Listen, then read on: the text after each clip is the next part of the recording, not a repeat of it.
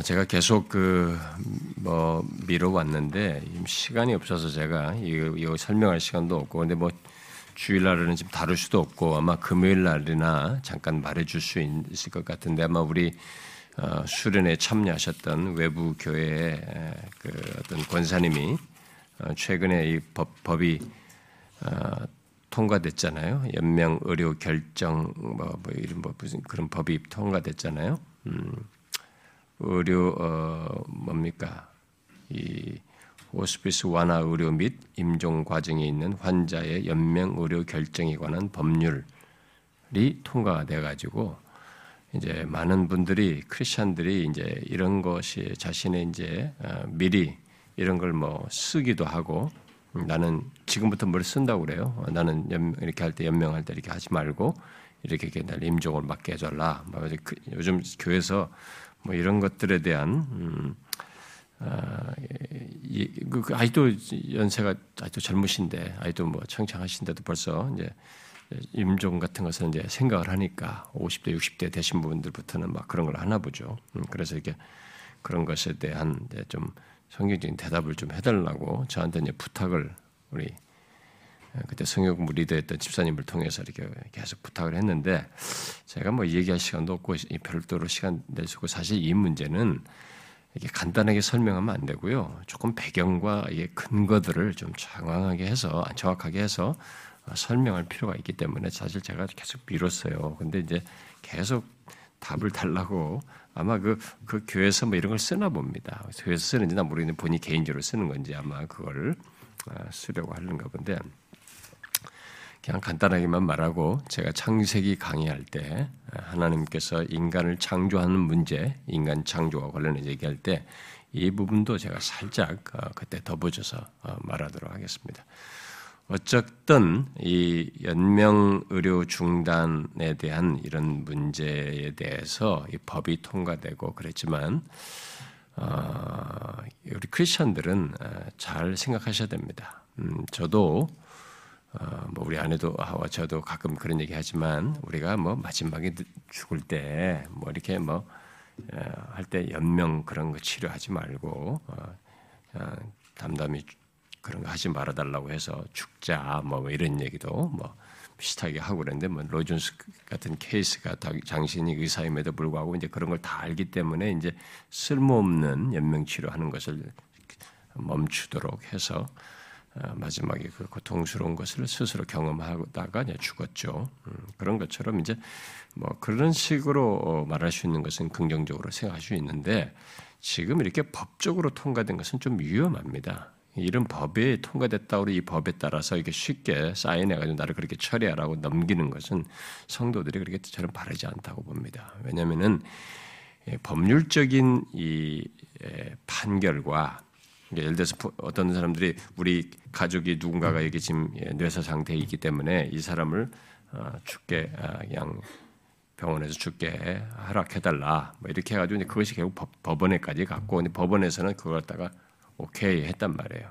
음, 뭐 대법원까지 가서 그런 다 오케이 가지고 그래서 이 법이 이렇게 만들어진 건데 그러니까 법원에서 판단하는 이 법적인 판단과 아, 또 의학계에서 말하는 의학적인 판단과 성경이 말하는 판단은 달라요. 세 가지가 지금 다. 그러니까 법은 이제 인간의 어떤 존엄성들이 더 이상 안 되고 뇌사 상태에서 되뇌가 죽은 상태이면서 다른 기능이 거의 인간으로서 기능을 못 한다고 여겨질 때 거의 뭐 이것은 그냥 죽는 것이 선명하다라고 할 때는 그 상태로 유지하는 것에 대해서 손을 딱 떼서 죽도록 하는 거. 그 사람이 원하는 바가 있으면 가족들이 동의했다든가 이렇게 뭐가 있으면 그 자료를 가지고 있으면 죽도록 해야 된다. 이런 식으로 판결을 내려가지고 이제 이런 법이 만들어졌고 또 이제 아, 뭐 의학에서도 이제 아, 그냥 계속 연명치료 이게 하는 이것에 대해서 이제 어, 자기들이 어, 어느 선상에서 의학적으로 아, 이것이 뭐이 정도이면은 이 사람은 죽은 거라고 판단해야 된다라고 해서 의학적 판단을 해서 죽, 죽, 죽도록 하는 것, 뭐 이런 것들을 자신들이 판결을 하지만 성경의 판결은 좀 달라요. 성경이기 때문에 그래서 이런 것을 가지고 이제 신자들이 자꾸 동료를 하는데 우리는 먼저 성경적으로 한 가지를 생각해야 되는 게 뭐냐면은 인간은 아, 이 뇌가 죽었다고 그래서 대뇌가 죽어서 이게 제 기능을 못 한다고 그래서 이 사람을 죽었다 이렇게 판단할 수 있는 게 아닙니다. 한 영혼이 뇌가 죽든 어디가 몸의 기능이 엉망이 됐든 이 사람이 아직 생명이 살아 있을 때는 이 사람 안에 영혼이 있다는 얘기예요. 그러니까 사람의 죽고 사는 문제는 이 몸에서 영혼이 분리되는 이 영역은 하나님의 주권에 달려 있습니다. 하나님이 결정하셔요. 결국 이런 과정을 두고 근데 그것을 인간에서 안락사, 존엄사 이렇게 해가지고 우리들이 살을 죽게 만드는 일을 인위적으로 하는 것은 하나님의 영역을 넘어서는 거예요. 그러니까 살인 행위를 하는 것이고 이게 이게 하나님의 이 생명을 주장하시는 하나님을 거스르는 행동인 거죠. 그러니까 성경이 말하는 예, 이 죽음은 하나님이 하시는 것인데 죽는다고 했을 때그 죽는 것은 영혼이 분리되는 것이에요. 그러면 처음 인간을 창조할 때도 흙, 흙에, 흙으로 지으시고 거기다가 생기를 불어넣었다. 근데 영을 이제 영인데 생명을 집어넣는데 영, 영혼을 들어가게 한 것인데 이 몸이 죽은 상태이지만 영혼이 들어가면서부터 이 사람은 다 움직인 것입니다. 그러면 죽어 있는 흙덩어리 같은 존재에서 영혼이 들어감으로써 이 사람이 살아 있는 실체가 됐단 말이에요. 그러면 아직도 이 사람이 영혼이 있어서 뇌는 죽었다, 뇌사 상태라고 할지라도 이 사람이 식물을 줘서 아직까지 살고 있고 생명이 지금 유지되고 있을 때는 영혼이 있다는 얘기예요. 그러니까 우리는 자꾸 뇌 기능 갖고 얘기하면 안 되는 것입니다. 예, 그런 문제가 있어요. 근데 이게 지금 법으로 만들어지니까 이걸 그냥 오케이 오케이 하는 거예요, 사람들이. 근데 그건 좀 위험한 일입니다.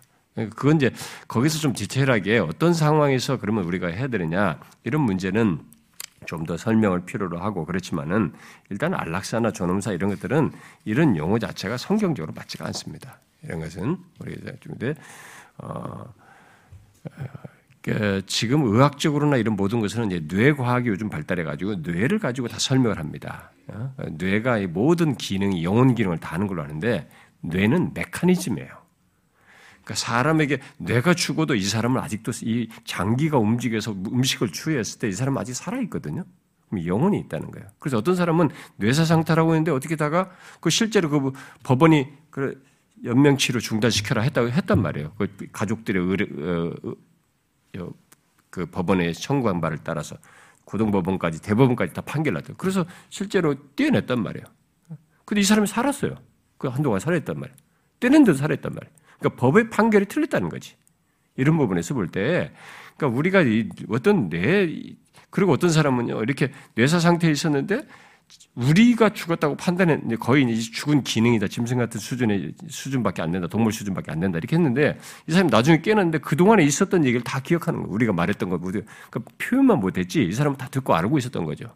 그러니까 이런 걸 보고 우리가 임의적으로 안락사 존엄사라는 이름 아래서 이 사람을 죽도록 하는 것은 우리 영역이 아니란 말이에요. 성경적으로 볼 때는 우리가 결정할 수 있는 영역이 아닙니다. 그러니까 이 뇌가 모든 것이라고 볼 수가 없는 거예요. 뇌는 죽어도 이 몸의 기능이 움직이겠다는 건 아직 영혼이 있다는 거단 말이에요. 이 영혼이 있다는 것은 하나님이 아직 이 생명을 주고 있다는 얘기단 말이에요. 생명이 있다는 얘기단 말이에요. 이 문제는 우리 영역으로 바꿀 수 있는 게 아니에요. 하나님 영역입니다. 그래서 만약에 이제 우리가 어쩔 수 없이 이제 죽어야 죽는다라고 하는 것이 분명해서 노 노화나 어떤 이제 질병으로 있든지 어떤 것으로 인해서 죽는다라고 하는 것이 분명히 해서 더 이상 치료를 해도 아무런 효과가 없을 때는 그때 인위적인 어떤 막 그런 수단을 가지고 이렇게 하기보다 그렇게 했을 때는 환자 자신이 자신이 이게 노화로 인해서 생겨나는 죽음에 이르는 이 과정, 그 과정에서 어 그 뭐 의료 이런 진료를 중단한 가운데서 죽는 이 과정에서 겪는 고통 이것은 뭐 이제 통증을 억제하는 뭐 약을 몰피닌 같은 거 넣을 수도 있죠. 이런 그런 것도 할 수 있는데 그렇게 하는 가운데서도 이 죽는 과정을 내가 기꺼이 잘 이제 죽는 과정인데 이게 시간이 좀 있을 텐데 그걸 내가 기꺼이 참 그냥 견디면서 가겠다. 뭐 로준스처럼 그렇게 하겠다고 하는 것이 오히려 우리 신자들 입장에서는 바람직한 거죠. 음. 그러니까 그렇게 하면 되는 것인데 아 이거, 이거 지금 이럴 바에는 그냥 죽는 게 낫다. 우리 자식들도 생각, 문삼 생각해 가지고 자기가 스스로 이런 것을 존엄사, 안락사 이런 이유로도 죽기를 바라는 이것은 하나님의 영역을 넘어서는 얘기예요. 그래서 그런 걸 존엄사 연락사라는 이름 아래서 무슨 연명치 이런 것에 의해서 미리 죽도 그럴 때는 나 죽여라 이렇게 사인하는 것은 내가 볼 땐 넌센스예요. 성경적으로는 바르지 않습니다. 이 법조로만. 그래서 제가 이 부분은 나중에 그 창세기 할 때 한번 좀 더 디테일하게 얘기하도록 하겠습니다. 이 정도만 제가 얘기하고 아마 그분이 되게 막 빨리 답을 주기를 원하셔서 음, 여러분들도 뭐, 뭐 관심 있어 할 수 있죠. 왜냐면 자식들 입장에서 부모님이나 앞으로 무슨 사고가 나서 어떤 일이 벌어질지도 모르는 상황이니까 이런 일은 관심 있어 할지도 모르고 그러나 한 가지는 알으셔야 됩니다. 연락처나 전험사 이런 것들은 성경적으로 받아들이기가 없어요. 그런 사를 그렇게 죽게 하는 문제는 우리가 성경적으로 받아들이기 어려워요. 왜냐하면 뇌세 상태일지라도 영혼이 있단 말이에요. 이 뇌는 영혼이 있어서 영혼이 사람을 움직이는데 이 뇌를 메커니즘으로 사용하는 것이라고 봐요. 우리가 볼 때, 성경적으로 볼 때. 뇌로 모든 걸 다 설명할 수 있는 게 아닙니다. 영혼이 성경적으로는 흙에다가 지은 이 인간을 빚은 상태에서 하나님께서 생기를 넣으셨단 말. 영혼을 있게 했단 말이에요. 여기서부터 인간 존재의 기능이 가능하게 됐단 말이에요. 근데 거기에 이제 성, 영혼이 있게 했는데 뇌 기능, 모든 기능, 이 감정, 의지, 이런 인격적 기능이 있는 것이죠. 그러니까 이런 기능은 영혼이 있어서 있게 되는 일종의 메커니즘이에요. 그러니까 뇌도 그런 거죠. 아, 그런 부분은 아, 나중에 이제 더 한번 다루도록 하십시다. 자, 그러면 우리 여기 이제 아, 로마서 다시 이 말씀으로 돌아와서요. 음, 그 제가 지금 창세기를 이제 그때 가서 뭐 창세기 1장부터 뭐 3장이라고 했습니다만 실제로는 이제 1장부터 11장을 끼고 성경 전체를 보는 게 더 정확하죠. 좀 확장해서 뭐 1장, 3장이 굉장히 중요한데 11장까지 왜냐면 거기는 어, 중간에 인간의 타락으로 인해서 심판이라는 것이 있고 심판에 대한 그 다음 얘기까지 완성의 성취에 대한 것까지 거기서 언약으로 노아 용수를 통해서 말하는 거 있기 때문에 그런까지 연결해서 11장까지를 어, 통해서 성경 전체를 보는 이런 시도를 어, 하는 것이 좋을 것 같아서 뭐 거기까지 할 수 있으면 좋겠는데 네, 그렇게 하기 위해서는 제가 먼저 창세기 1장 이 부분을 이제 1장 1절부터 설명을 하는 문제에서 어, 이제 과학적인 설명도 해야 되고 이런 설명도 하고 진화론도 다 설명하기 때문에 상당히 많은 어, 조금 작업을 필요로 하는데요. 저희가 좀 시간만 있으면 좀 많은 시간 좀 더 드리고 싶은데 어느 정도 제가 할 수 있을지 모르겠어요. 최소라도 제가 이게 아웃라인을 잡고 시작을 하면 좋겠는데 그렇게 될 수 있을런지 왜냐면 이 시리즈가 조만간에 끝나거든요. 어, 끝나는데 제가 그 끝나고 어, 어, 부활절 끝나고 제가 좀 이게 안식휴가 두 주 이상 좀 갈 건데 그때 가서 좀 보면 좋겠어요 제가. 제가 근데 그때까지도 시간이 좀 남을 것 같아요. 그러면 제가 다른 말씀을 좀 전해서라도 좀 틈틈이 좀더 어, 연구할 수 있는 어, 최소를 하면 좋겠는데 막 연구하고 싶은 욕구가 불타가지고 막 있는 대로 다 쌓아놓으니까 한 거의 300권이 되더라고요. 제가 다 읽겠습니까만은 욕구만 불타가지고 관련된 것들 다 뽑아보니까 거의 그 정도 되더라고요. 진짜 시간만 되면 다 읽어보고 싶어요.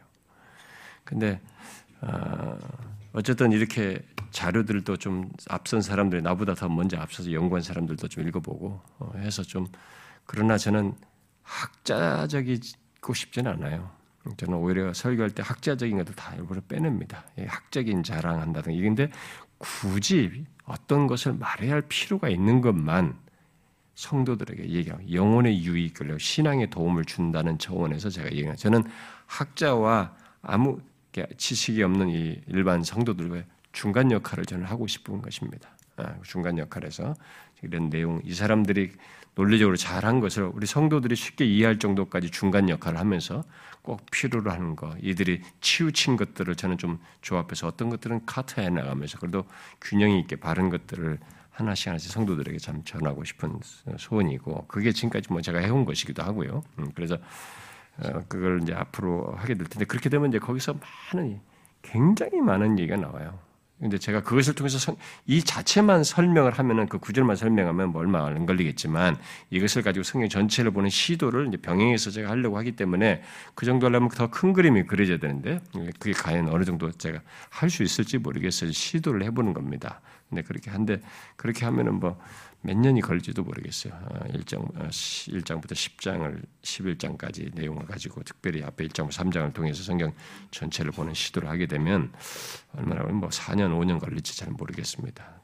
그 이상도 나는 걸릴 거라고 볼 수도 있는데 그러나 많은 중요한 내용들이 성경 앞부분에 다 있어요. 사실은 모판에 다 있고 제가 그걸 가지고 성경 뒤를 다 본다는 것은 계시록까지도 연결시킬 수 있다는 얘기거든요. 그러니까 그런 내용들을 내포하고 있어서 아, 정말 잘 좀 더 그런 것들에 대한 이해들을 좀 갖게 해주시고 해서 좀 하면 좋겠는데 어, 시간이 좀 모자라요. 그렇게 하기에. 근데 어쨌든 제가 그때 인간 창조라든가 이런 걸 얘기할 때는 아마 이런 부분도 제가 살짝 같이 곁들여서 좀 설명을 다 병행해서 하려고 합니다.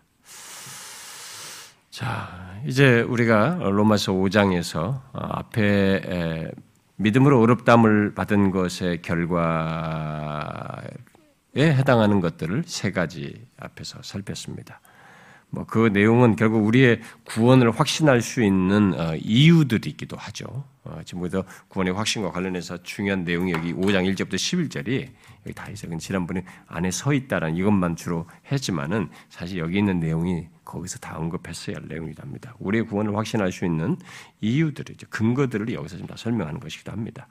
어쨌든 믿음의 의롭다움을 받는 것의 결과는 다 그런 확신할 수 있는 이유가 되기도 하는데 그 결과로서 어, 앞에서 먼저 살폈던 내용은 어, 세 가지였죠. 음, 제일 첫 번째로 말했던 것은 믿음으로 의롭다움을 받았기 때문에 우리는 어, 우리 주 예수 그리스도로 말미암아서 하나님과 화평을 누린다는 것이고 또 두 번째로 말한 것은 그로 말미암아서 그리스도로 말미암아서 우리가 서 있는 이 은혜에 들어감을 얻었다는 것이고 어, 세 번째는 우리가 하나님의 영광을 바라고 즐거워한다는 것 이것이 어렵다움을 받은 것의 결과로서 있는 것이다라고 했습니다.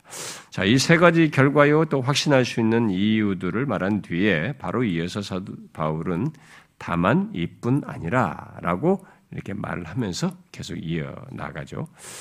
자, 여기서 다만 이뿐 아니라 라고 이렇게 말을 했을 때는 뭐겠어요? 지금까지 말한 것이 우리의 구원의 확실한, 구원을 확신하는, 아, 확신함을, 확실함을 말하는 어떤 이유요, 어, 또 우리가 끝까지 구원 얻을 것을 보증하는 것들이지만 거기에 아, 또 어렵다고 받은 것의 결과로서 말한 이것, 지금까지 말한 것에 더 덧붙여서 무엇인가 말할 것이 있다.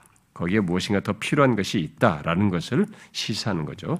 자, 그러면 바울이 여기서 더하고 있는 것이 무엇인가? 음? 더하고 있는 것이 무엇일까요? 우리의 구원이 확실함을 증거하는 또 다른 내용으로 말하는 것이 무엇이냐라는 거죠. 그것은 우리는 환란 중에 또 즐거워할 소망을 가지고 있다라는 것입니다. 음? 우리는 환란 중에도 즐거워할 소망을 가지고 있다. 이것이 의롭다함을 얻은 것에 또 결과에 해당하는 것이기도 하죠. 존 스토트가 여섯 가지로 말한 것 중에 하나 또 하나죠. 우리가 환란 중에도 즐거워할 소망을 가지고 있다. 의롭다함을 받는 사람은 환란 중에도 즐거워할 소망을 가지고 있다는 것입니다. 자, 이 내용을 8절까지 3절부터 8절까지 쭉 이렇게 연결해서 설명을 하고 있습니다. 그런데 이 내용이 이 설명 하나를 설명하면서 길게 말하는 내용에 많은 것들을 우리가 설명할 것들이 많아요. 한꺼번에 다루면 이해하기가 좀더 쉽겠는데 다 하기가 어렵거든요. 내용상으로. 그래서 그냥 오늘은 이 3절, 4절만 아, 보도록 하겠습니다. 자, 바울은 음, 앞에 세 가지 결과에 덧붙여서 의롭담을 받은 우리는 환란 중에도 즐거워한다라고 이렇게 말을 했어요. 자, 이 말을 했을 때 물론 그럴 만한 이유를 뒤에 이제 덧붙입니다만은 일단 우리는 의롭담을 받은 우리는 그런 특성을 가지고 있다. 음? 환란 중에도 즐거워하는 그런 특성을 가지고 있다라는 것을 말해주고 있습니다. 아, 이것은 그냥 이 성경의 내용을 생각 없이 들으면 별것 아니지만 이, 내, 이 말하는 내용을 우리 현실 속에 이 세상 속에 딱 밖으로 꺼내서 이 내용의 실체를 이렇게 세상 속에 견주어서 보도록 이렇게 객관적으로 놓고 보면 이런 사실은 굉장히 특이한 것입니다. 아주 특이한 사실이에요. 응? 환란 중에도 즐거워한다. 가만히 세상으로 세상에서 이 이런 사실 한번 생각해 보자. 이건 굉장히 특별한 사실이에요. 놀라운 특성인 것이죠. 자, 그래서 우리는 이제 질문하게 되죠. 정말 의롭다움을 받은 사람은 환란 중에도 즐거워할까? 어? 정말 그게 맞나? 어, 그렇다면 왜 그러느냐 말이죠. 우리는 이제 그런 질문을 하지 않을 수가 없습니다. 자, 먼저 여기서 아, 그래서 이것을 좀 설명하기 위해서 그런 사실들 설명해서 하나씩 하나씩 좀 이 내용을 좀 단어를 좀 설명할 필요가 있는데 자 먼저 여기서 환란이라는 말을 어, 좀 우리가 먼저 이해를 할 필요가 있는데요. 여러분 환란이라는 게 뭡니까? 어, 이 환란은 뭐 시련으로도 번역되기도 하는데요. 단순히 우리들이 이 세상에 이 세상을 살면서 겪는 고통이나 어려움 뭐 이런 것들을 말하는 것은 아니에요. 여기서 말하는 환란은 어, 이 말은 어, 스타트가 말한 대로 흔히 하나님의 백성들이 마지막 때에 이 종말에 받을 것을 예상하는 마지막 때에 받게 될 것으로 말하는 고난을 뜻하는 전문적인 용어예요. 성경에서는 이 단어가. 그래서 의롭다함을 받은 우리, 믿음을 가진 우리에 대해서 적대적인 세상의 반대와 박해를 받는 것을 주로 어, 말하는 것입니다. 그러니까 의롭다움을 받은 자가 믿음을 가지고 살아가는 가운데서 겪게 되는 부딪히게 되는 이 적대적인 세상으로부터의 반대와 이런 박해, 시련 뭐 이런 것들을 말한다고 볼 수 있겠죠. 결국 의롭다움을 받은 우리의 믿음 은 그런 차원의 환란, 우리의 믿음을 적대하는 온갖 시험과 반대와 그로 인해서 겪는 고통과 시련을 겪는 믿음이고 아, 그것을 견디어내는 믿음이다라는 것을 말하는 거죠. 의롭다움을 받은 자는 그렇다는 것입니다. 자, 그러니까 의롭다움을 받은 우리는 신앙의 여정 속에서 이러한 아, 시련이 있지만 그것을 당해내는 믿음을 가지고 있다는 것입니다. 이미 바울은 자신뿐만 아니라 다른 사람들의 경험 속에서 그런 사실을 확인했습니다. 그리스도인들이 자주 이 자기가 힘들고 혹독한 시련과 고난을 겪고 견뎌내는 것을 경험적으로 이게 보고 알았던 거예요. 자기 자신에게도뿐만 아니라 다른 당시 그리스도인들에게서 그것을 보고 알았던 것이죠. 그래서 어, 이 어떤 사람들은 이런 부분을 소홀히 여깁니다. 음, 우리가 이 번성신학 같은 가진 사람들은 이런 것들을 되게 소홀히 여기죠. 그래서 의롭다움을 받은 사람, 구원받은 신자들이 환란이 없어야 하는 것처럼 생각을 합니다. 어, 어쩌면 이 앞에 2절에서 2절 하반절에서 의롭다움을 받은 자는 하나님의 영광을 바라고 즐거워한다라고 이렇게 어, 말을 한 거. 하나님의 영광을 바라보고 하나님의 영광에 동참하게 된 것을 바라면서 기뻐하는 것만을 신자에게 있는 것으로 생각하는 사람이 있을 수 있겠죠. 그런, 그런지 몰라요. 실제로 번성신을 간 사람들은 그런 생각을 갖죠. 어떤 사람들은 실제로 예수 믿으면서 그렇게 좋은 일만 있을 것이라고 자꾸 기대를 하는 것이죠. 장차 너무 좋은 것만 생각하는 겁니다. 자기에게 환란 같은 것이 없이. 또 어떤 사람들은 여기 2절 하반절의 내용에서 어, 이게 어, 이게 하나님의 영광을 바라고 즐거워한다라는 이런 내용에 대해서 너무 현실을 모른다. 어? 이 기독교는 너무 현실을 모르는 것 같다. 어? 떻게 이런 이 세상이 얼마나 복잡하고 경쟁적이고 막 힘든 현실이 있는데 거기서 무슨 하나님의 영광을 바라고 즐거워하냐 말 너무 현실과 동떨어진 얘기가 아니냐 이렇게 생각할 수도 있었을 것이에요. 네, 그에 대해서 바울은 여기서 하나님의 영광을 바라고 즐거워한다는 사실 뒤에 선제적으로 덧붙이는 거죠. 의롭다움을 받은 자들에게 있는 피할 수 없는 사실, 곧 환란을 여기서 말을 하고 있습니다. 자, 과연 환란이 없는 시련이 없는 그리스도인이 있을 수 있을까? 있을까요? 예수 그리스도를 믿는 믿음으로 인해서 겪는 시험과 어려움이 없는 것이 과연 성경에서 말하는 신자의 생활이냐라는 겁니다. 바울은 여기 본문 3절과 4절에서 믿음으로 어렵담을 얻은 것의 결과와 관련된 말씀을 하면서 결국 그렇지 않다라는 것을 선명히 밝히고 있죠. 주님께서도 자신의 이 사역 마지막에 다락방에서 음, 그 십자가에 달리기 전에 제자들에게 말하는 내용 중에 예, 그 얘기를 하셨죠. 요한복음 16장에서 이것을 너에게 이르는 것은 너희로 내 안에서 평안을 누리게 하려 함이라. 세상에서는 너희가 환란을 당하나 담대하라. 내가 세상을 이겼노라 이렇게 말씀하셨어요. 주님은 그의 자제들에게 환란을 당할 것이다. 너희가 세상에서 환란을 당할 것이다 라고 말했습니다. 우리는 이런 말을 싫어합니다. 그러나 싫어할 수 없는 오늘 본문에 말하는 이 내용이 의롭다움을 받은 자에게 있는 반드시 있는 사실이에요. 결과적으로 있는 것입니다. 바울도 자기 자신의 전도로 어, 이렇게 복음 전도로 회심한 사람들에게 당시 1세기의 그 회심한 사람들에게 사도행전 14장에서 그러죠. 우리가 하나님 나라에 들어가려면 많은 환란을 겪어야 할 것이다. 이렇게 말했습니다. 그 이제 자기 예를 통해서 복음을 듣고 예수를 믿고 된 사람들에게 우리가 하나님 나라에 들어가면 많은 환란을 겪어야 될 것이다. 아 이제 예수 믿으니까 너희들은 예수 믿게 되면 이제부터는 앞으로 잘 될 것이다. 복 받을 것이다. 잘 될 것이다. 이런 얘기를 해야 되는데 하나님 나라에 들어가려면 많은 환란을 겪어야 할 것이다. 이렇게 말했습니다. 당시 박해가 있던 당 그리스도인들, 당시의 그리스도인들을 향해서 어, 결국 그런 박해나 환란이 와도 어, 너희들은 이제 너희들의 구원은 어, 끊어질 수가 없다. 아, 근데 그것을 확신하고 환란에 너무 놀라지 말고 그 환란을 당하여도 인내를 해라. 하나님 나라에 들어가기까지 우리는 그런 환란을 겪는 일이 있다라고 이제 말해준 것이죠.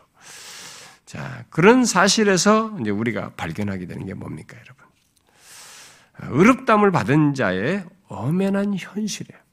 음? 이런 사실들을 통해서 오늘 본문도 그렇고 성경의 이런 많은 증거들 통해서 우리가 분명히 직시해야 될 것은 의롭담을 받은 자에게 있는 엄연한 현실이에요. 이것을 그냥 싹 지나가듯이 막 없는 것처럼 막 포장하고 이렇게 하면 안 됩니다. 이것은 주로 설교자들이 많이 속입니다. 이런 것들을 하면은 성도들이 안 좋아하니까 싹 그냥 두뭉실하게 그리고 막 고난이 있다 할지라도 고난이 있고 그 다음에 복 받을 것이다. 복을 말하기 위해서 고난을 얘기해요. 이게 하나님 나라에 들어가면 많은 환란을 겪어야 하는 엄연하게 있는 의롭다를 받은 자의 현실을 정확하게 설명을 안 해주고 복 받는 것으로 고난을 주로 연맥시킨단 말이에요. 그러니까 이게 고난을 받아도 그 다음에 복 받을까 이 막 그것을 참는 거죠. 그러니까 세상 사람들도 운동 선수도 내가 지금 고생하지만 이게 결국 승리하고 말이야 이게 뭐 이게 어? 마지막에는 하나 터트린단 말이지. 어? 올라 고지에 올라가면 내가 뭘 나중에는 어, 이제 스타가 된다 이런 거 있잖아. 그러니까 그 사람들은 별바 다를 바 없는 논지를 자꾸 얘기하는 뭐 고난이라는 것도 그런 논지를 얘기한단 말이죠. 근데 여기서 분명히 얘기합니다. 의롭다을 받은 자에게 있는 이게 고난이 있는 것이 환란을 겪는 것이 엄연한 현실이에요. 그러니까 그리스도인은 환란이나 시련이나 핍박이 없는 것이 아니고 그런 것들 속에서 신앙의 여정을 갖는다라는 것입니다. 아니 그런 것이 있음으로 해서 그리스도인들의 신앙의 진정성이 드러난다는 것입니다. 예? 우리의 정체성도 드러나고 우리가 가지고 있는 믿음의 진정성도 이렇게 분명히 밝혀지고 나타나게 된다라는 거죠. 자, 이런 것에 반해서 이단들은 이단들이 항상 써먹는 논리가 있죠. 그게 뭡니까? 이단들은 그래요. 자기들이 제시하는 진리와 교훈을 믿으면 모든 것이 잘 된다는 것입니다. 어? 예, 우리나라는 정말로 이단들이 굉장히 성공하는 나라예요. 진짜 특이한 나라입니다. 여러분 뭐 이번에 정명서기가 다음 달에 나온다더라고요. 우리나라 JMS, JMS라고 하잖아요. 정명서 2단으로 해가지고 그 젊은이들을 막그 어? 문화 코드로 대학생들을 막 이렇게 해가지고 그렇게 하죠. 근데 그것도 한 2만 명이 지금도 계속 그 자기들이 뭐 있다고 그래요. 아마 2만 명 가까이 된다고 그래요. 거기도 이제 조만간에 감옥 생활에서 나온다고 그래요. 근데 신천지도 그렇고, 응? 아, 이, 이렇게 성공할 수 있나 싶을 정도예요. 정말, 그러니까 외적으로, 수적으로 말이죠. 사람들이 저렇게 많아질 수 있나. 근데 이단들이 써먹는 논리가 있습니다. 자신들의 진리, 제시하는 이 교, 진리와 교훈을 믿으면 잘 된다는 거예요. 어, 너는 성, 몇, 구원의 숫자에 들어간다. 그리고 앞으로 너에게 어떻게 잘 된다. 뭐 이런 논리. 모든 것이 잘 된다는 논지를 펴는 거죠. 그래도 장래가 확실하고 문제가 없이 고통 없이 너희들의 인생이 펼쳐지게 될 것이다. 이런 논지를 펴는 겁니다. 그러나 신약 성경을 보면 어, 우리가 그리스도인이면 우리는 고난을 피할 수 없다라는 것을 분명히 말합니다. 음, 예배당에 앉아 있는 신자들 중에 그들이 가진 신앙이 참된 신자인지, 우리들이 교회당 안에 있는 사람들이 자신들의 신앙이 참된 신앙인지 아닌지, 아, 그냥 참된 신앙이 아니라 자신의 주관적인 또 감정적이고 형식적인 그런 개인적인 차원에서 신앙인지 이런 걸 시험해 볼 수 있는 좋은 방법이 있다면은 그것은 고난이 닥쳤을 때 그 사람이 어떻게 하는가를 지켜보는 겁니다. 고난이 닥쳤을 때 그것을 어떻게 대하고 처리하는가를 보면 되는 것이에요. 이 형식적인 신앙을 가진 사람들은 무엇이 잘 안 되고 어떤 어려움과 시련이 닥쳤게 닥치게 되었을 때는 자기들이 믿는다고 했던 것들을 포기해요. 거기서 들통이 나버립니다. 그러니까 뭔가 안 되고 어렵고 힘들면 자기가 믿는 바를 이렇게 부정을 하고 원망을 하고 포기를 한단 말이에요. 이것을 통해서 드러나는 거죠. 그런 사람들에게 있어서의 구원은 그저 뭡니까 결국 행복하게 되는 것이고 모든 일이 잘 되는 것을 뜻하는 것이죠. 그러니까 그걸 바랬는데 그게 안 되니까 아 이게 아니다. 성경이 말한 구원, 성경이 말한 신자의 신앙과 삶이라는 것을 그런 식으로 이해했기 때문에 포기하는 것이죠. 그러나 이 시련과 환란을 통해서 그런 식의 신앙들은 실체가 드러나게 되는 거예요. 밝혀지게 되는 거예요. 가짜라는 것이. 시련과 환란은 언제나 참된 신앙과 그 외에 다른 모든 신앙의 형태들을 거짓된 것을 구별해 주는 거죠. 씨 뿌리는 비유에서도 예수님께서 말씀하셨잖아요. 돌밭에 떨어진 씨앗과 같은 신앙의 형태를 가진 사람들이 언제 본색을 드러낸다고 말씀하셨어요? 그 속에 뿌리가 없어 잠시 견디다가 말씀으로 말미암아 환란이나 박해가 일어날 때에는 곧 넘어지는 자다 이렇게 했어요. 그러니까 그런 사람들이 넘어지는 부분이 어디냐면 말씀으로 인해서 박해와 시련, 환란이 올 때 이 사람들이 본색이 드러나는 거죠. 그러니까 그런 사람들은 내가 예수를 믿으면 이런 고통을 안 받을 줄 알았는데 내가 예수를 믿으면 이런 일이 생길지 생기지 않을 줄 알았는데 나는 예수가 예수를 믿으면 좀 뭔가 일이 잘 될 줄 알았는데, 응? 근데 예수 믿고 나서 되는 게 없다. 어떤 사람은 예수 믿고 나서 내가 더 힘들다고 그래요. 어, 일면 맞을 수 있어요. 더 힘들다는 게 지금 무엇인지는 몰라도 이런 환란을 말한다면 이전에 없던 환란이 생겼기 때문에 그럴 수도 있어요. 근데, 그, 그, 근데 그런 사람들이 결국 이 환란과 박해를 통해서 실체를 드러내버는 거죠. 그래서 그런 사람들을 구별해내는 시금석은 박해와 환란을 겪음으로써 드러나게 되는 거죠. 그러면 환란과 시련이 닥쳐올 때 의롭다움을 받은 자 그리스도인은 어떤 반응을 나타내느냐라는 거죠. 그렇지. 여기 씨 뿌린 비에서 나오는 음? 그 돌밭이 떨어진 씨앗에 예, 그 해당하는 사람들과는 다르죠. 어떤 반응이라고 그래요?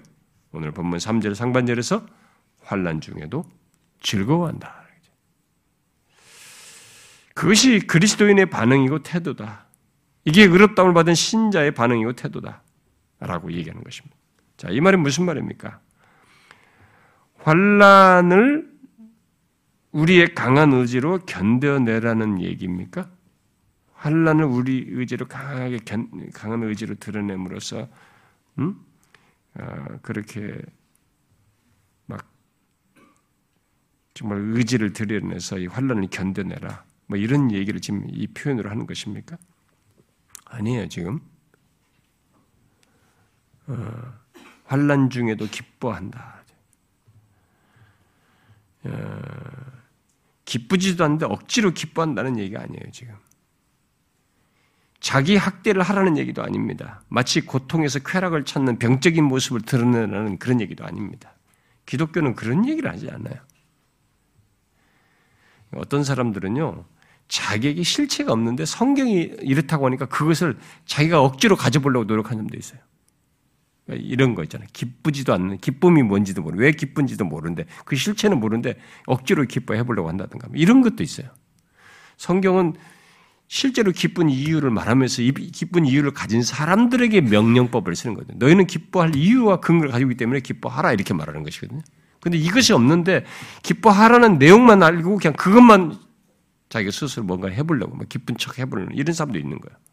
여기서도 어? 환란에 기, 즐거워할 수 있는 그 분명히 의롭다을 받은 자의 이유가 있는 것인데 그건 생각 않고 아, 환란 중에도 기뻐야 이건 마치 어? 억지로 그냥 환란 중에도 기뻐하는 것처럼 하려고 하는 어? 그런 사람들도 있단 말이죠.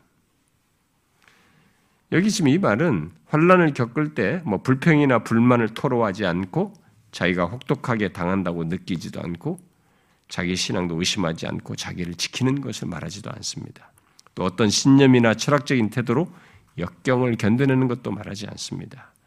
물론 고난을 잘 참아내는 것은 그것에 넘어지는 것보다는 낫죠.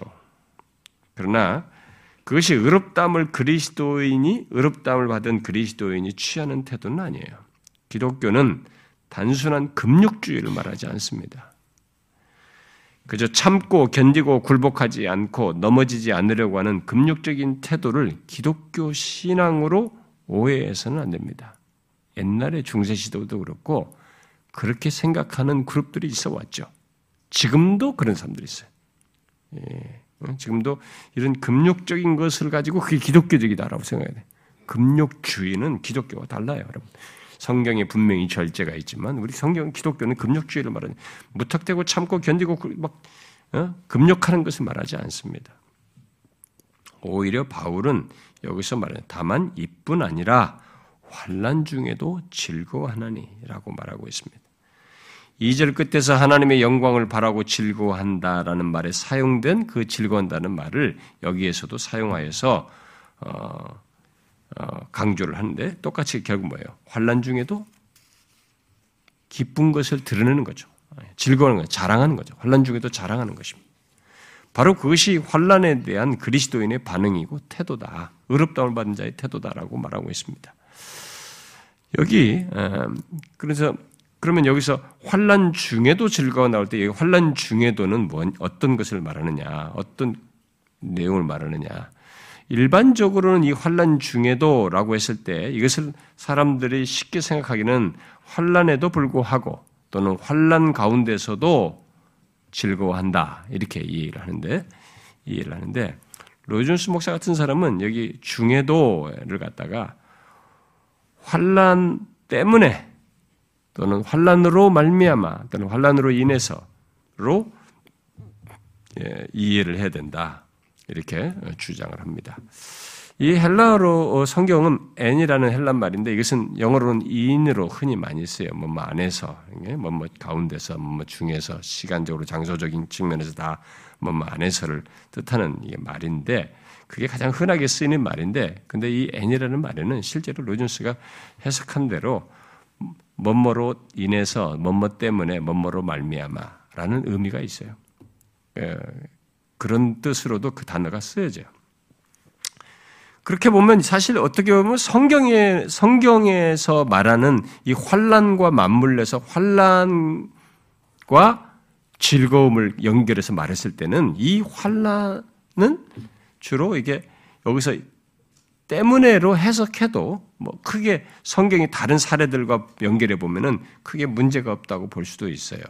그러나 이제 한 가지는 주의해야 됩니다. 만약에 때문에로 번역하면 성경에서는 충분히 그렇게 설명해도 될 많은 자료들이 있, 기 때문에 얼마든지 그렇게 해석해도 되는데 한 가지는 이제 명확히 해야 되죠. 만약에 여기 때문에로 이해를 할 때는 환란을 불러일으키는 악한 것까지 즐거워한다는 의미로 이해하면 안 되는 것입니다. 여기 환란으로 말미암아서 환란 때문에 즐거워한다라고 했을 때는 환란을 불러일으키는 악한 것까지 즐거워한다는 얘기 아니에요. 어? 아, 그러니까 환란 자체 때문에 즐거워하는 것이 아니라 여기서 때문에로 얘기를 한다 그러면은 환란으로 말미암아라고 해석을 한다면은 환란 자체 때문에 즐거워한다는 것이 아니라 하나님께서 환란을 통해 이루시고자 하는 목적을 알기 때문에 즐거워하는 거죠. 음? 이 환란 속에서도 그런 하나님의 목적이 있다는 것을 알기 때문에 즐거워하는 것이죠. 음? 실제로 이제 그런 차원에서 성경이 말하는 내용들은 참 많이 있습니다. 예를 들어서 예수님께서 산상수훈에서 음, 마태복음 5장에서 그런 말씀하시죠. 을을 위하여 핍박을 받는 자는 복이 있나니 천국이 그들의 것입니다. 핍박을 받는데 복이 있다는 거죠. 또 나로 말미암아 너희를 욕하고 박해하고 거짓으로 너희를 거스려 모든 악한 말을 할 때에는 너희에게 복이 있나니 기뻐하고 즐거워라. 아니 박해를 받고 욕을 받는데 기뻐하고 즐거워라는 거예요. 왜? 하늘에서 너희 상이 큼이라. 너희 전 너희 전에 있던 선자들도 이같이 박해하였느니라. 주님은 이런 여러 시련과 박해로 인해서 기뻐하고 즐거워하라고 말씀하셨어요.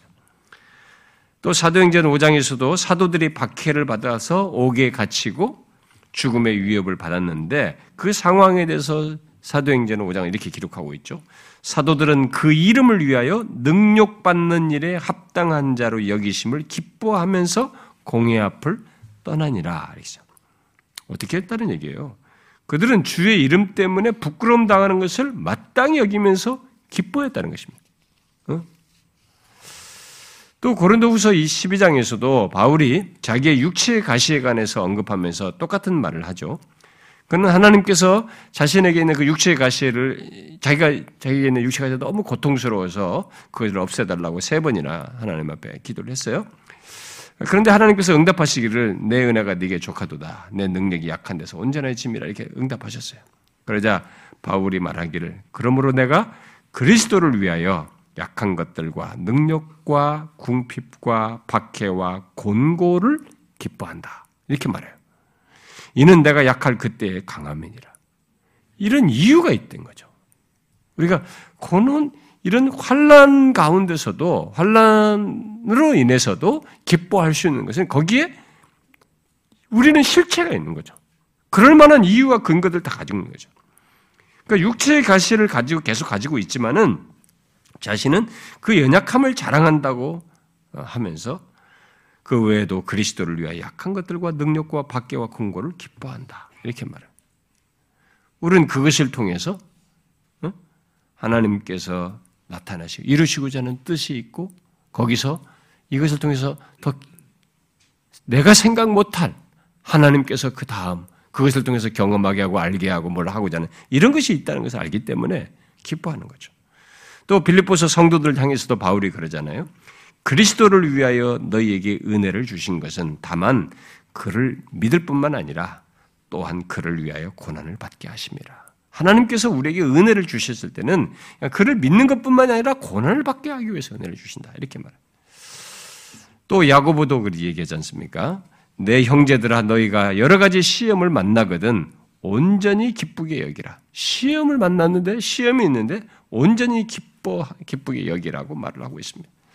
베드로도 고난이 극심했던 네로 당시의 그리스도인들에게 편지를 써서 보내면서 이렇게 얘기하죠. 사랑하는 자들아 너희를 연단하려고 오는 불시험을 이상한 일을 당하는 것 같이 이상히 여기지 말고 오히려 너희가 그리스도의 고난에 참여하는 것으로 즐거워하라. 이는 그의 영광을 나타내실 때 너희로 즐거워하고 기뻐하게 하려 합니다. 너희가 그리스도의 이름으로 치욕을 당하면 복 있는 자로다. 영광의 영, 곧 하나님의 영이 너희 위에 계심이라. 에, 결국 사도 베드로도 뭐라고 말합니까? 불시험을 당하는 것에 대해서 그리스도의 고난에 참여하는 것으로 즐거워라는 거죠. 너희가 그리스도의 이름으로 치욕을 당하면 복이 있다 이렇게 말했습니다. 여러분 성경이 줄기차게 이렇게 말하는 환란과 시련에 대한 그리스도의 반응을 보게 되면 뭡니까? 그것으로 인해서 즐거워하는 것입니다. 어? 이 환란과 시련을 통해서 시련으로 인해서 즐거워요. 그저 시험을 이를 악물고 참아내는 것이 아니에요. 억지로 막 참아내는 그런 것이 아닙니다. 그것이 이런 것이 있, 음으로 해서 만약 또 행복하기만 한 것도 아닙니다. 어, 오히려 그것 때문에 환란과 시련으로 인해서 이들은 즐거워하는. 아, 그러면 도대체 예, 이것이 어떻게 가능할까? 여러분 실제로 그런 일이 어떻게 있을 수 있을까요? 우리 신자들에게. 음? 물론 이것은 시련들이 우리에게 닥칠 때 그저 적극적으로 기뻐해야 된다는 것을 말하지는 않습니다. 또 환란이나 박해를 겪게 될 때 거의 자동적으로 생각도 없이 하나님을 찬양하며 감사드리기 시작한다는 것을 의미하는 것도 아닙니다. 히브리서에서 분명히 말하고 있잖아요. 무릇 징계가 당시에는 즐거워 보이지 않고 슬퍼 보이나 이렇게 말했어요. 그리스도인들이 환란을 겪게 되면 그 순간에는 어떤 좋지 않은 일이 다가오는 그 상황에서는 그것을 좋아하지 않아요. 슬퍼 보이는 거죠. 응? 즐거워 보이지가 않습니다. 그래서 그런 것을 좋아하지 않습니다. 어려움과 시련이 오는데 그리스도인들은 그때부터 야, 올 것이 왔다 하면서 막 웃으면서 반기지는 않는 거죠. 응? 아무것도 아닌 것이 하면서 이렇게 막 즐거워하면서 하는 거 아니에요. 그럼 병자죠, 그건 병자. 응? 여기서 말하는 것은 그런 게 아닙니다. 우리 그리스도인들에게도 환란은 즐거운 것이 아니며 그것을 좋아할 사람은 아무도 없다. 그러나 바울은 오늘 본문에서 그런 것을 인하여서 그러나 우리 그리스도인들은 어떤 사실이 있기 때문에 그것이 즐거워 보이지는 않아도 그 안에서 그 사실로 인해서 우리는 즐거워한다, 자랑한다 이렇게 말하고 있는 것입니다. 자, 과연 우리 그리스도인들이 어떻게 그러면 환란 중에서도 즐거워할 수 있을까? 보다시피 바울은 환란에 대해서 우리가 자동적으로 기뻐하는 것이 아니라 분명한 이유와 근거 때문에 즐거워한다는 것을 말하고 있습니다. 아, 이미 의롭다함을 받았다는 것이 이제 충분한 설명도 되지만 여기서도 이 내용을 설명하는 중에서도 어, 이유와 근거를 가지기 때문에 즐거워한다는 것을 말하고 있습니다. 무조건 그리스도인들은 환란이 환란에 대해서 올려면 와라. 나는 항상 행복하다. 나는 항상 즐겁다. 이렇게 자동적으로 반응하지 않는다는 거죠. 바로 자기의 믿음을 행사하여서 환란을 즐거워하는 것입니다. 내가 의롭담을 받았고 이렇게 하는 가운데서 하나님이 나를 통해서 이루실 뜻과 계획과 목적을 가지고 있고 뭐 또 여기서 어떤 것이 있고 또 이렇게 해서 내가 이걸 소망을 바라보고 이렇게 믿음을 행사하여서 환란을 즐거워하는 것이죠. 이렇게 무슨 어, 이런 믿음을 발휘하는 것이 없이 행사하는 것이 없이 그냥 지식을 적용해서 자기가 뭐 이렇게 자동적으로 갖는 것처럼 하는 무슨 이념적인 행동으로 사는 것은 아니다 이 말입니다. 우리는 이 사실을 잘 알아야 됩니다. 그리스도인은 믿음의 사람이기 때문에 우리에게는 믿음이 있기 때문에 믿음의 사람이기 때문에 환란을 인하여서 즐거워할 수 있는 것입니다.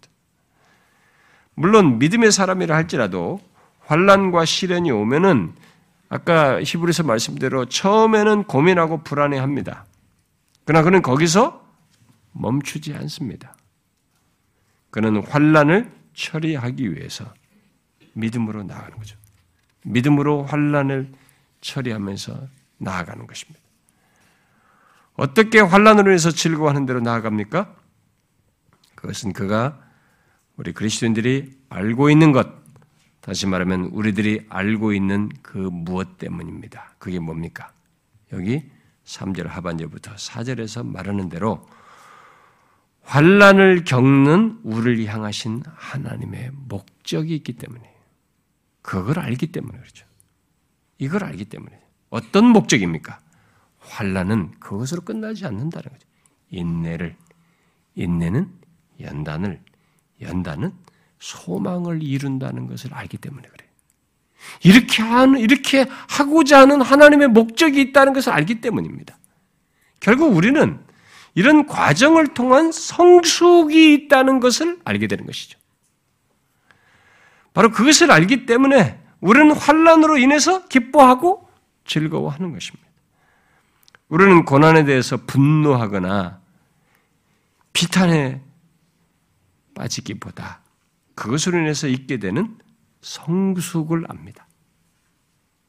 이것을 통해서 하나님께서 이루시고자 하는 나를 성숙되게 하시고 나에게 이런 것들 이런 것들 그 다음 다음을 이루시고자 하는 것이 있다는 것을 알기 때문에 우리는 길고 갈수 있는 것이죠.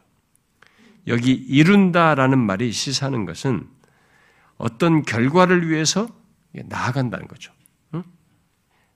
응? 결과를 위해서 나아가는 일종의 과정을 시사하는 것입니다. 그러면 환란으로 인해서 이루게 되는 인내는 무엇을 말합니까? 그것은 참아 견디어내는 것, 바로 그런 견디는 능력을 이룬다는 것입니다. 견디는 힘, 견디는 능력을 갖게 하는 것, 네, 그것을 이룬다는 거죠. 바울은 환란이 이런 인내, 다시 말하면 참아 견디어내는 능력, 로준수 목사 같은 사람은 확고부동한 것을 어, 결국 환란을 통해서 갖게 된다, 이루게 된다 이렇게 설명도 했습니다. 그러니까 우리는 사실 고난이 없으면 견디는 것을 배우지 못합니다. 한번 생각해 보세요. 고난이 없으면 우리는 견디는 것, 인내를 배우지 못합니다. 보세요. 생각해 보세요. 고난이 없으면 이걸 못 배워요. 평상시 갖고는 안 됩니다. 고난이 있어야 이 견디는 것을 배워요. 고난이 없으면 에, 고난이 없다면 견디고 마시, 자시고 할 것이 없, 는 거예요. 그래서 이, 여기 인내라는 것을 견디는 것을 배우지 못합니다. 환란이 있기 때문에 그걸 배우는 거죠. 저, 저의 경험도 그렇지만 제가 볼때 목회를 하면서도 우리 성도들 어떤 보면은 어떤 고난이 있기 때문에 고난을 통해서 그 사람이 막 정말 아, 이 사람이 한 주를 버티는 그 다음 주를 못 버틸 것 같고 막 이렇게 못 버틸 것 같고 막 그렇게 힘든 것 같아 보이는데 근데 그 과정을 통해서 그 사람이 견디는 능력을 배워 갖게 돼요. 진짜 환란을 통해서 그 전에 가져보지 못한 인내를 갖게 돼. 우리는 그걸 경험합니다. 자 그러면 환란이 어떻게 인내를 이룬다는 것입니까? 어? 어떻게 환란이 인내를 산출한다는 거예요? 그것은 성경에 기록된 성도들의 경험을 보면 잘 알 수 있습니다. 실제적으로는 우리들의 경험을 보면 잘 알 수 있죠. 우리들에게 환란과 시련이 닥칠 때 우리들의 태도가 어떻습니까? 우리는 그때 새삼스럽게 환란이 닥치었을 때, 그러니까 신자가 아닌 사람에게는 그런 게 안 생겨요. 그러나 의롭다움을 받은 신자는 환란이 생길 때, 시련이 닥칠 때 우리는 새삼스럽게 주님의 필요를 절감하게 됩니다. 아무 생각 없이 그리스도인으로서 신자로서 삶을 살다가도 또 우리가 모든 것을 알고 자기의 신앙에 대해서 나름대로 생각하고 있다가도 갑자기 시험과 환란과 어려움에 당하게 직면하게 되면 처음에는 당황하고 그것을 이해하지 못합니다. 그러나 그때 의롭다움을 받은 신자들, 참된 그리스도인은 자신이 가진 그, 그 믿음이 그때 주님을 향하도록 해요. 주님을 바라보게 됩니다. 그러니까 문제들만 바라보지 않고 주님께서 말씀하시고 약속하셨던 것을 기억하게 됩니다. 바로 이 과정을 통해서 그 시련과 환란으로 인해서 주님께로 나아가게 됩니다. 견디면서 나아가게 됩니다. 이때 믿음이 없는 사람, 참된 믿음을 소유하지 못한 사람은 포기하거나 등을 돌리게 되죠. 주님을 바라보지 않습니다. 그러나 그리스도인은 새로운 시련과 환경이 그로 하여금 새로운 은혜와 능력이 필요하다고 하는 것을 절감하여서 주님께로 나아가게 돼. 결국 시련과 환란을 통해서 그리스도인들은 자신들이 쉽게 잊고 살아가는 그리스도를 다시 생각하게 되고 절실하게 그 그리스도의 도움을 구함으로써 그를 더 가까이 하게 되는 경험을 하게 되죠. 그렇게 볼 때 환란은 그리스도께로 향하게 하고 그리스도와 더 많은 시간을 보내게 하고 하나님께서 주시는 은혜와 능력에 대한 더 많은 이해가 생기게 함으로써 굉장히 놀라운 효과를 그리스도인에게 갖게 합니다. 근데 환란이 신자들에게는 의외의 효과예요. 우리가 생각 못하는 효과를 불러요. 그러니까 지난날의 삶을 보면 야 내가 그것이 없었으면 어땠을까 할 거예요. 거기서 나는 배운 거죠. 내가 거기서 이렇게 이렇게 인내를 배우고 그렇게 성숙해 나왔구나. 아 견디는 능력이 내게 생겼구나. 경험하게 되는 거죠. 근데 믿음이 없는 사람들은 환란으로 인해서 그리스도로부터 돌아서는 그런 태도를 그때 드러내지만 그리스도인들은 다르죠. 오히려 환란으로 인해서 주님께로 더 가까이 나아가는 이런 반대 현상이 일어난다는 것입니다. 그런데 그뿐만 아닙니다. 이게 환란과 시련을 통해서 그리스도인들은 자기 자신에 대해서 주님께 또 더 가까이 나가기도 하지만은 자기 자신에 대해서도 이전보다 더 잘 알게 됩니다. 그래서 얼마나 이 환란이 유익한지 몰라요 신자에게. 그래서 예수 믿는 사람에게는 아까 서두에서 말하다시피 환란이 없는 예수 믿는 사람은 없어요. 고난이 없는 신자는 없습니다. 그러니까 고난이 나한테는 없어요. 그건 말이 안 되는 거예요. 예수 믿으면서. 굉장히 많은 것을 이룹니다. 하나님이 이루시고자 하는 목적과 계획과 뜻을 가지고 있어요.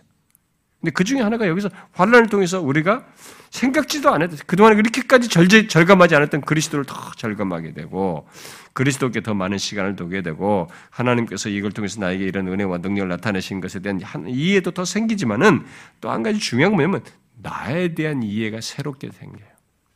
나에 대한 이해. 자기에 대한 이해가 이전보다 더 알게 됩니다. 환란에 있기 전에는 우리들이 다 자기 자신에 대해서 과대평가해요.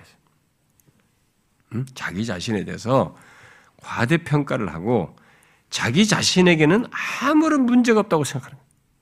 할, 내가 뭐가 문제 있어? 내가 이렇게 다, 다 잘했는데. 내가 시간, 그다 자기가 잘했다고만 생각, 뭐, 저도 똑같습니다. 응? 환란이 당해야, 하, 내 자신의 실체가, 아무것도 아닌 실체가 보이는 거죠. 근데 환란을 당하기 전에 이 보통 예수 믿는 사람들이 처음 신자가 되어가지고 환란을 당하기 전까지 사람들이 예수를 믿기 시작했어도 우리들은 아직도 먼 여정이 필요해요. 자기 자신에게 한 번에 안 무너진 인격체라 또 축적된 경험 지식과 형성된 가치관과 이런 것들이 있기 때문에 이렇게 단번에 사건으로 다 무너지고 이게 깨지는 게 아니거든.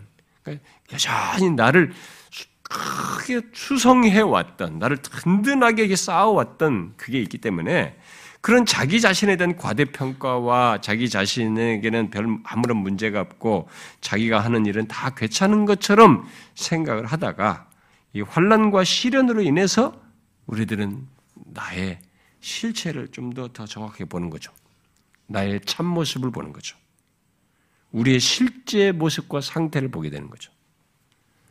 뭐 세상적으로 잘 나가고 내가 뭔가 이거 그동안에 쌓은 것이 있고 사람들 똑똑하다고 인정받았고 내가 뭐 어쩌고 저쩌고 이렇게 뭐 가진 것이 있고 높은 짓이 있었고 뭐, 뭘 했어도 그것으로 나를 볼 게 아닌 거예요. 환란을 통해서 내가 아무것도 아니 내가 진짜 그런 것이 있은들 내가 뭐냐 이게. 나는 이렇게 내 안에 엉망이구나. 나 자신은 실제 아무것도 아니구나. 이런 것들을 자기의 모습과 상태를 정확하게 보게 되는 거죠. 그리고 자기 자신에 대해서 그동안에 가졌던 신뢰, 강한 신뢰들이죠. 어, 자기를 과대평가하면서 자기에 대해서 강한 신뢰를 가졌던 것. 어? 어, 그리고 그러면서 자기가 하나님을 그렇게 전적으로 의지하지 않으면서도 뭐 예수 믿는다고 했던 이런 모습들. 이런 것들이 탁 실체가 드러나면서 하나님 앞에서 이게 깨어지게 돼, 내놓게 되는 거죠. 환란을 통해서 만들어진 것입니다. 결과적으로 환란과 시련은 우리로 하여금 주님을 더 알게 함으로써 견고하게 서일 수 있도록 하게 되는 거죠. 참아 견디는 능력을 갖게 하고 그래서 견고한 상태로 서도록 인도하는 거죠. 환란이 굉장히 유익한 것입니다. 고난이 정말 견디기는 어려워도 아, 예수 믿는 자로서는 최고의 또 선생 노릇하는 거죠. 우리에게. 환란이 빚어내는 것입니다. 그래서 우리들이 환란이 있기 전까지는 내가 모든 문제를 잘 대처하고 해결할 수 있는 믿음을 가졌다라고 생각을 하다가 환란과 시련을 통해서 자신이 흔들리는 것을 이제 발견하게 됩니다. 우리는 결과적으로 볼 때 그렇게 큰 일도 아닌 것에 내가 막 흔들렸던 것을 보게 되는 거죠. 환란을 통해야 그런 실체가 다 드러나는 거죠. 야, 결과적으로 보면 그렇게 큰 것도 아니었는데 내가 거기서 벌벌 떨고 엉망이었구나. 이것이 다 드러나는 거죠. 결국 나의 참된 모습을 보는 거죠. 그러므로서 주님을 의지할 수밖에 없고 하나님의 은혜가 절실하게 필요한 존재이구나라는 것을 겪게 되는 것입니다. 여러분 인간은 별 수 없어요. 그러니까 우리가 깨졌다라고 해도 깨진 게 깨진 게 아니에요. 우리에게는 이 환란을 통해서 드러날 실체들 더 하나님께서 성숙으로 나아가게 하는 그 다음에 계획 속에 아직도 더 진행돼야 될 것이 있는 거죠. 여기 이룬다 여러분들 이룰 것이 있는 거죠.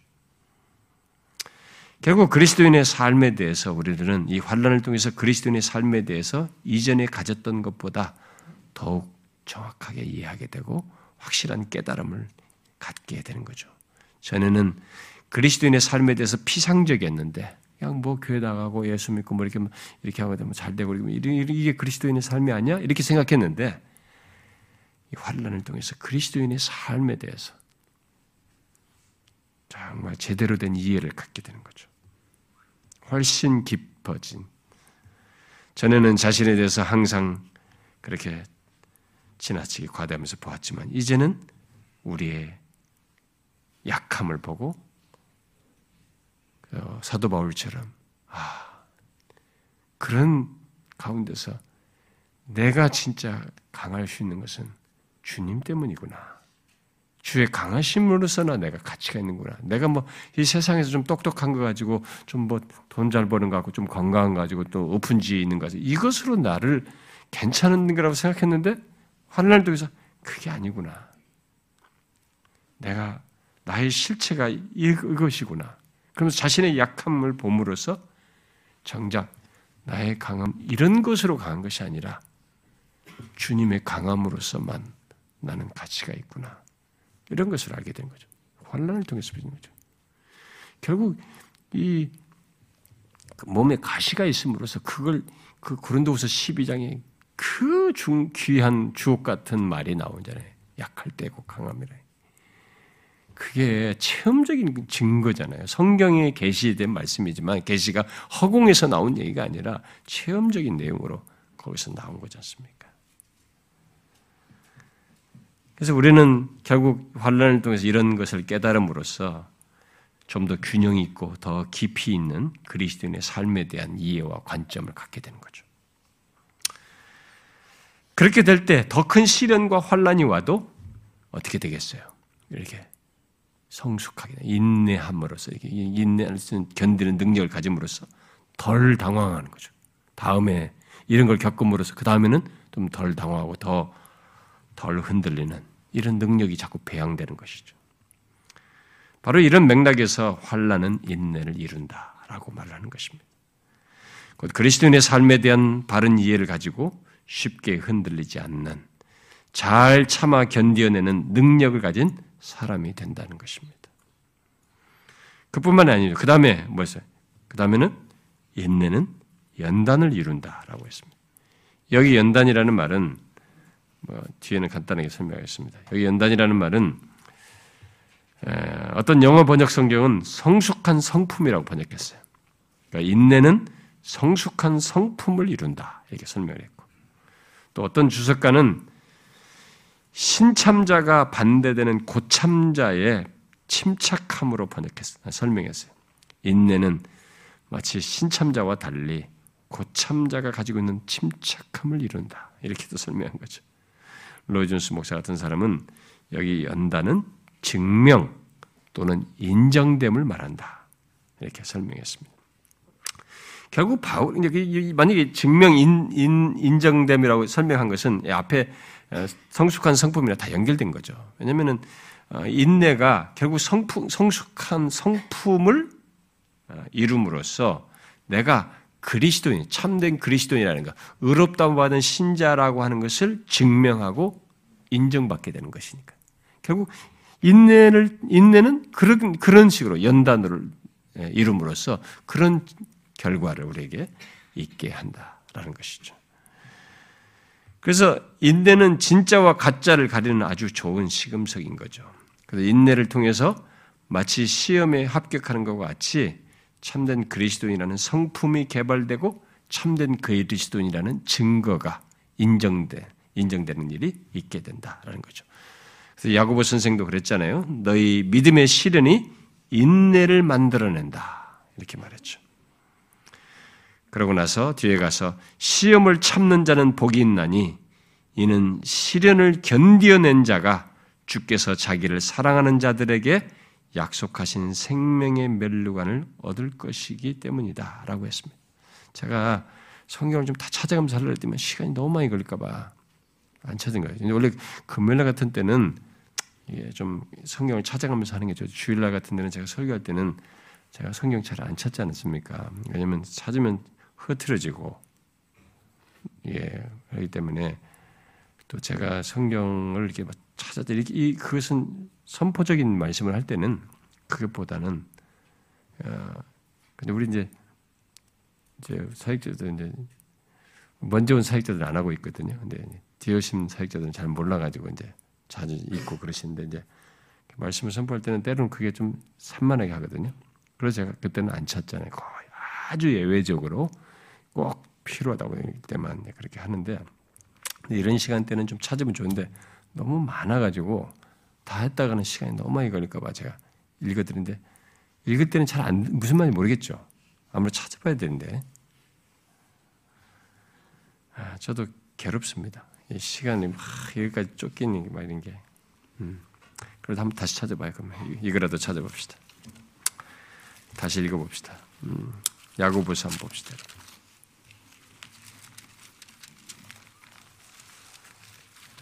야고보서 1장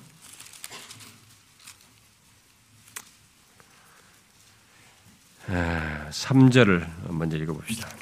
1장 3절 읽어봐요. 시작. 이는 너희 믿음의 시련이 인내를 만들어내는 줄을 너희가 알미라. 음. 아, 그렇게 말을 해놓고 뒤에 12절을 보세요. 12절 읽어봅시다. 시작. 시험을 참는 자는 복이 있나니 이는 시련을 견디어낸 자가 주께서 자기를 사랑하는 자들에게 약속하신 생명의 멸류관을 얻을 것이기 때문이다. 여기 시련을 견디어낸다라는 이 말이 여기에 연단에 대한 형용사예요. 예, 그 말을 여기서 좀 쓴 것입니다. 인내는 이렇게 결국 뭐예요? 인내는 하나님의 자녀로 증명되어 약속하신 생명의 멸류관을 얻을 자인 것을 나타낸다는 것입니다. 인내는 바로 이러한 그러니까 여기 지금 연단으로 말하는 하나님의 자녀로 이게 증명되게 하는 어? 그런 것을 결국 갖게 한다. 그래서 인내가 있고 없고가 이게 이 사람이 진실한 신자인지 참된 신앙을 가지고 있는지 아닌지를 드러내게 되는 것입니다. 그 제가 옛날에도 그랬죠. 어떤 사람이 막 소뚜껑처럼 끓는 물 쓰고 막 뜨겁고 막 이럴 때막 지켜봐야 돼요. 기다려봐야 돼요. 아, 인내를 가 필요로 하는 상황이 오거든 이 사람이. 거기서 이 사람의 진정성과 인게 드러나는 거예요. 막 처음에 막 열심히 고 모든 걸 막 하고 몇 년을 합니다, 여러분. 근데 시련이 탁 왔을 때 이 사람이 본색이 딱 드러나 버려요. 인내를 못 하는 거예요. 이 인내가 이 사람이 하나님의 자녀인 것이 증명되거든요. 인정되는 것 같아. 이것이 없음으로써 하나님의 자녀인 것이 확인이 안 되는 거예요.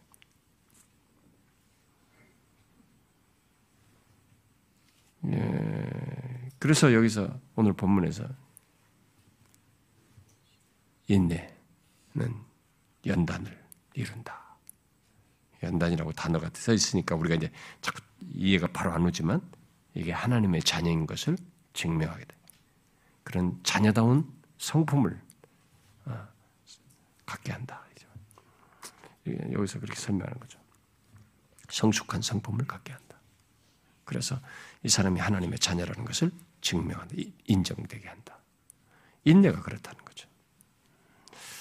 자, 그 다음 연단은, 그 다음에 이제 이어서 말하는 것은 연단은 소망을 이룬다는 것입니다.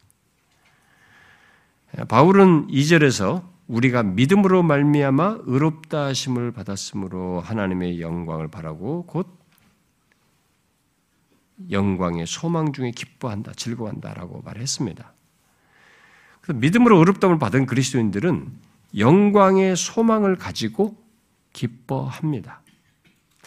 그런데 환란과 시련이 닥쳐와요. 응? 의롭다움을 받은 자들에게 영광의 소망을 가지고 기뻐하는데 환란과 시련이 우리에게 닥쳐옵니다. 결국 그것을 통해서 그리스도인들이 다시 어디에 이른다는 거요? 다시 소망에 대한 확신을 갖게 된다는 것입니다. 잘 보세요. 여기 2절과 여기 이 내용을 4절로 연결해 보세요. 응? 믿음으로 의롭다는 받은 자들이 영광의 소망을 가지고 기뻐합니다. 그런데 우리에게 환란과 시련이 닥쳐요. 그런데 이 환란과 시련을 통해서 다시 그리스도인들이 어디에 이르느냐? 소망에 대한 확신을 갖게 됩니다. 그러니까 우리가 소망을 가지, 영광 있는 소망을 가지고 있는데 이 시련과 환란이 닥침으로써 소망에 대한 확신을 더 갖게 되는 거예요. 또 다시 이렇게.